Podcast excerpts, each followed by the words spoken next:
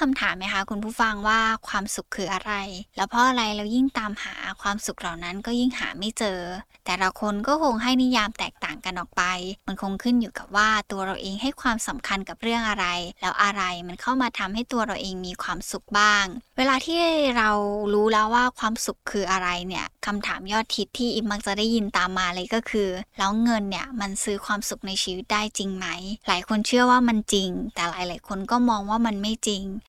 ออจิตนี่คือพื้นที่ปลอดภัยสำหรับคุณ ดาวน์โหลดได้แล้ววันนี้ ทั้ง iOS และ Android สวัสดีค่ะคุณผู้ฟัง ยินดีต้อนรับเข้าสู่ออจิตพอดแคสต์วันนี้อยู่กับอีฟรัชดาพรศรีวิไลนักจิตวิทยาคลินิกค่ะ เคยตั้งคำถามไหมคะคุณผู้ฟังว่าความสุขคืออะไร แล้วเพราะอะไรเรายิ่งตามหาความสุขเหล่านั้นก็ยิ่งหาไม่เจอ จริงๆ พอพูดถึงนิยามของความสุขเนี่ยอีค่อนข้างมองว่า แต่ละคนก็คงให้นิยามแตกต่างกันออกไป มันคงขึ้นอยู่กับว่าตัวเราเองให้ความสำคัญกับเรื่องอะไร แล้วอะไรมันเข้ามาทำให้ตัวเราเองมีความสุขบ้าง บางคนอาจจะเกิดจากการประเมินว่า ความชื่นชอบของเราแบบโดยรวมเนี่ยมันอยู่ที่ตรงไหน การที่เราบอกว่าเรามีความสุข มันอาจจะหมายถึงตัวเราเองรู้สึกชอบ หรือเกิดเป็นความพึงพอใจกับชีวิตของตัวเราเองในแบบนั้น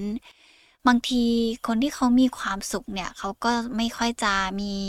อารมณ์วิตกกังวลกับเรื่องอะไร ชอบทำอะไรที่มันดูสนุกสนานไปกับเพื่อนฝูงหาประสบการณ์ใหม่ๆทำกิจกรรมอะไรใหม่ ๆ กับชีวิตของตัวเราเอง สิ่งสำคัญเลยก็คือ คนที่เขามักจะหาความสุขกับเรื่องง่าย ๆ ได้ คนเหล่านั้นเขามักจะมีอารมณ์ที่ค่อนข้างมั่นคง ไม่เปลี่ยนแปลงง่าย และมักจะมองว่าชีวิตตัวเขาเองเนี่ยจะต้องได้พบเจอกับสิ่งดีๆ ส่วนคนที่ไม่มีความสุขหลายๆคนเนี่ยอีฟเชื่อว่ามักจะเกิดจากการที่มองตัวเองในทางที่แย่ คิดว่าชีวิตตัวเองค่อนข้างย่ำแย่ ไม่ค่อยสนใจความรู้สึกของคนอื่น หรือบางคนเนี่ยรู้สึกว่าชีวิตมันไม่มีความสุขจนนำมาสู่การฆ่าตัวตายหรือ กับบางคนเริ่มรู้สึกว่าชีวิตมันว่างเปล่า จนมีความคิดว่าการมีชีวิตอยู่เนี่ยมันยากจังเลย เพราะฉะนั้นความสุขเนี่ยมันก็เหมือนสิ่งหนึ่งที่สามารถต่อเลี้ยงชีวิตเราได้ เวลาที่เรารู้แล้วว่าความสุขคืออะไรเนี่ยคำถามยอดทิศที่อิมมักจะได้ยินตามมาเลยก็คือ แล้วเงินเนี่ยมันซื้อความสุขในชีวิตได้จริงไหม หลายคนเชื่อว่ามันจริง แต่หลาย ๆ คนก็มองว่ามันไม่จริง ความรวยหรือการกินดีอยู่ดีที่ทำให้เรามีความสุขได้เนี่ย จึงทำงานหนักเก็บเงินสร้างฐานะ แต่ในทางกลับกันเนี่ย ก็มีบทความวิชาการหรือมีหลาย ๆ คนบอกไว้ว่า เมื่อเรามีสิ่งต่าง ๆ ที่เราจำเป็นต่อการดำรงชีวิตแล้วเนี่ย บางทีไอ้ความร่ำรวยหรือเงินเดือนที่มันสูงมากๆตำแหน่งหน้าที่ที่ได้รับการยอมรับมากๆ มันอาจจะไม่ได้ทำให้มีความสุขมากตามมาด้วยก็ได้ ถึงแม้ว่าเราจะรวยติดอันดับต้นๆของประเทศเลย หรือแม้กระทั่งอยู่ในตำแหน่งที่ทุกคนต้องยกมือไหว้คนเหล่านั้นเนี่ยบางทีเบื้องหลังของความรู้สึกของเขาจริง ๆ มันอาจจะไม่ใช่ความสุขก็ได้ การศึกษาเรื่องความสุขเนี่ยมีคนทำงานวิจัยเรื่องนี้เยอะมากๆค่ะคุณผู้ฟัง บางคนก็ทำในเกี่ยวกับว่า ความสุขจากคนที่รวยเนี่ยมันมักจะมากับเรื่องอะไร โดยส่วนมากแล้วเนี่ยมันค่อนข้างน้อยมากๆเลยค่ะ จริง ๆ หลาย ๆ คนอาจจะโต้กลับมาว่าจริง ๆ เงินมันต้องซื้อความสุขได้สิเพราะเราไม่สามารถซื้อสิ่งนี้ได้ มันก็เลยทำให้เราเป็นทุกข์ แต่สิ่งที่บอกอะค่ะคุณผู้ฟังว่าบางทีความรวยหรือเงินทองที่มันได้มา มันอาจจะไม่ได้สอดคล้องกับความสุขเสมอไป เพราะคนรวยหลาย ๆ คนก็ต้องดิ้นรนเพื่อให้ได้เงินมา กับบางคนอาจจะรู้สึกทุกข์ใจด้วยซ้ำที่จะต้องสร้างสิ่งเหล่านี้เพื่อให้ตัวเขาเองเนี่ยสามารถอยู่ในจุดที่ร่ำรวยที่สุดได้ เวลาที่เราพูดถึงคนที่เขามีความสุข อย่างที่บอกไปตอนต้นว่ามันอาจจะสัมพันธ์กับการที่เขารู้สึกชื่นชอบตัวเอง รู้สึกพึงพอใจกับชีวิตของตัวเองในช่วงเวลาแบบนั้นมากกว่า การที่เขาเห็นว่าเขามีเงินในบัญชีมากแค่ไหน แต่มันไม่ผิดค่ะคุณผู้ฟัง ถ้าเรารู้สึกว่าความสุขของเรามันขึ้นอยู่กับเงินในบัญชี เพราะนั่นอาจหมายความว่าตัวเราเองอาจจะรู้สึกพึงพอใจที่เรามีเงินในบัญชีในจำนวนมากๆ แล้วเวลาที่เราเห็นมันแล้วเรารู้สึกอิ่มเอมไปกับการทุ่มเทหาเงินมาเพื่อให้ได้มีเงินจำนวนแบบนี้แล้วอะไรบ้างถึงจะทำให้เรามีความสุขได้ และถ้าจะทำตัวให้มีความสุขมากขึ้นเนี่ย จะต้องทำยังไงบ้าง อย่างแรกเลยอะค่ะ คุณผู้ฟังบุคลิกของคนที่เขามีความสุข เขามักจะเป็นคนที่ค่อนข้างนับถือตัวเอง ซึ่งนั่นหมายความว่า คนที่เขาชอบตัวเอง มองตัวเองในแง่บวก มองว่าตัวเองมีเสน่ห์ เป็นคนเก่ง เป็นคนสุภาพเข้ากับคนอื่นได้ เป็นคนนอบน้อม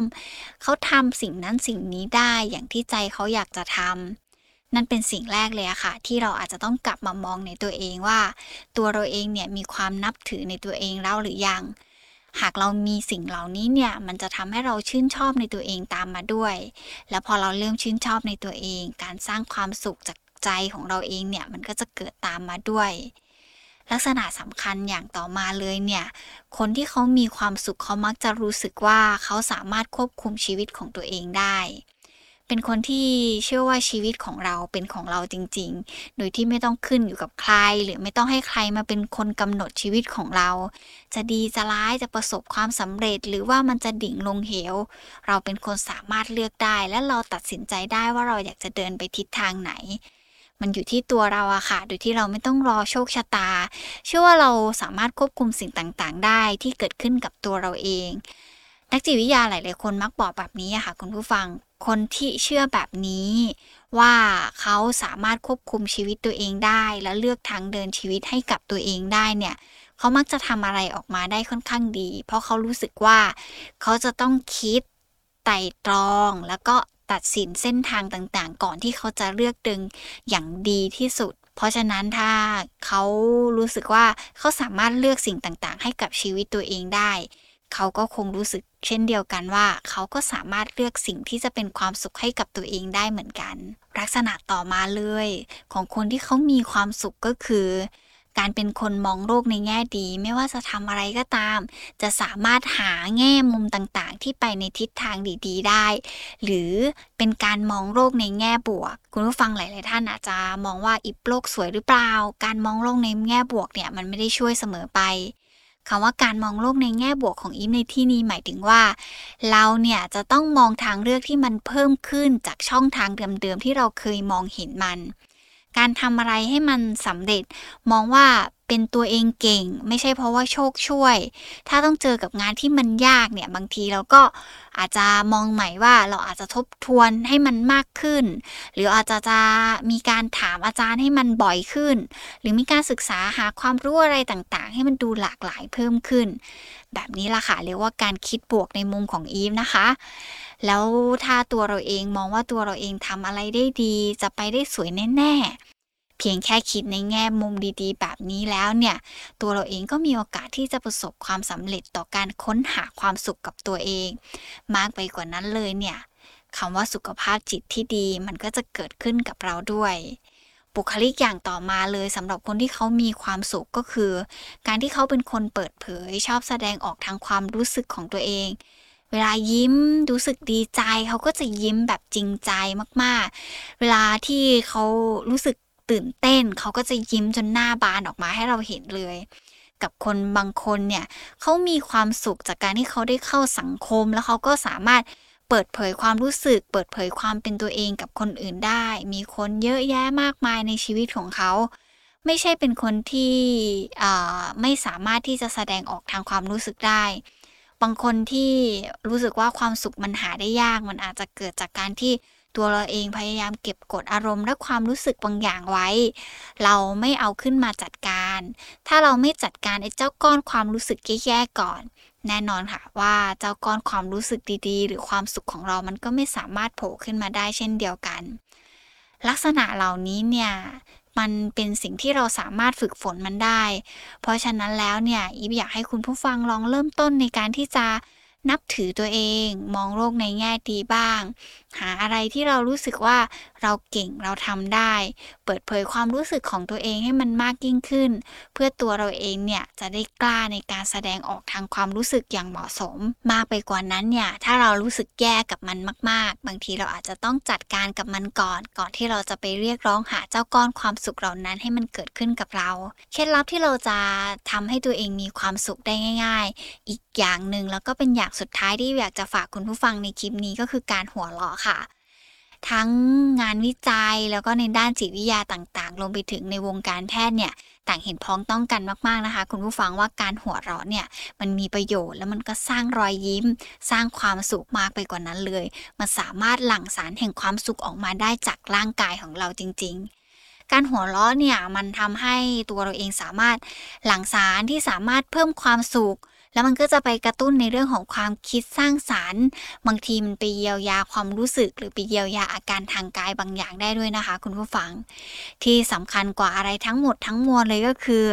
เวลาที่เราหัวเราะเราจะรู้สึกดีไปกับมัน ไม่ว่าจะเป็นการหัวเราะคิกคัก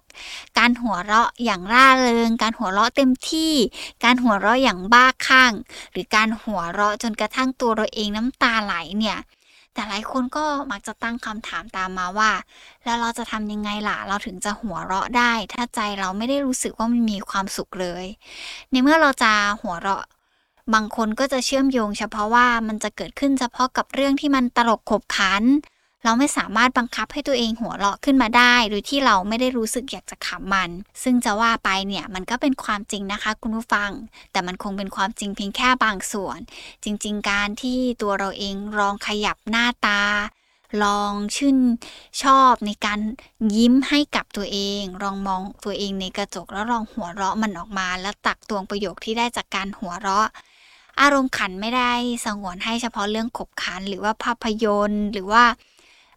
ละครที่มันมีดาวตลกอยู่ในนั้นนะคะ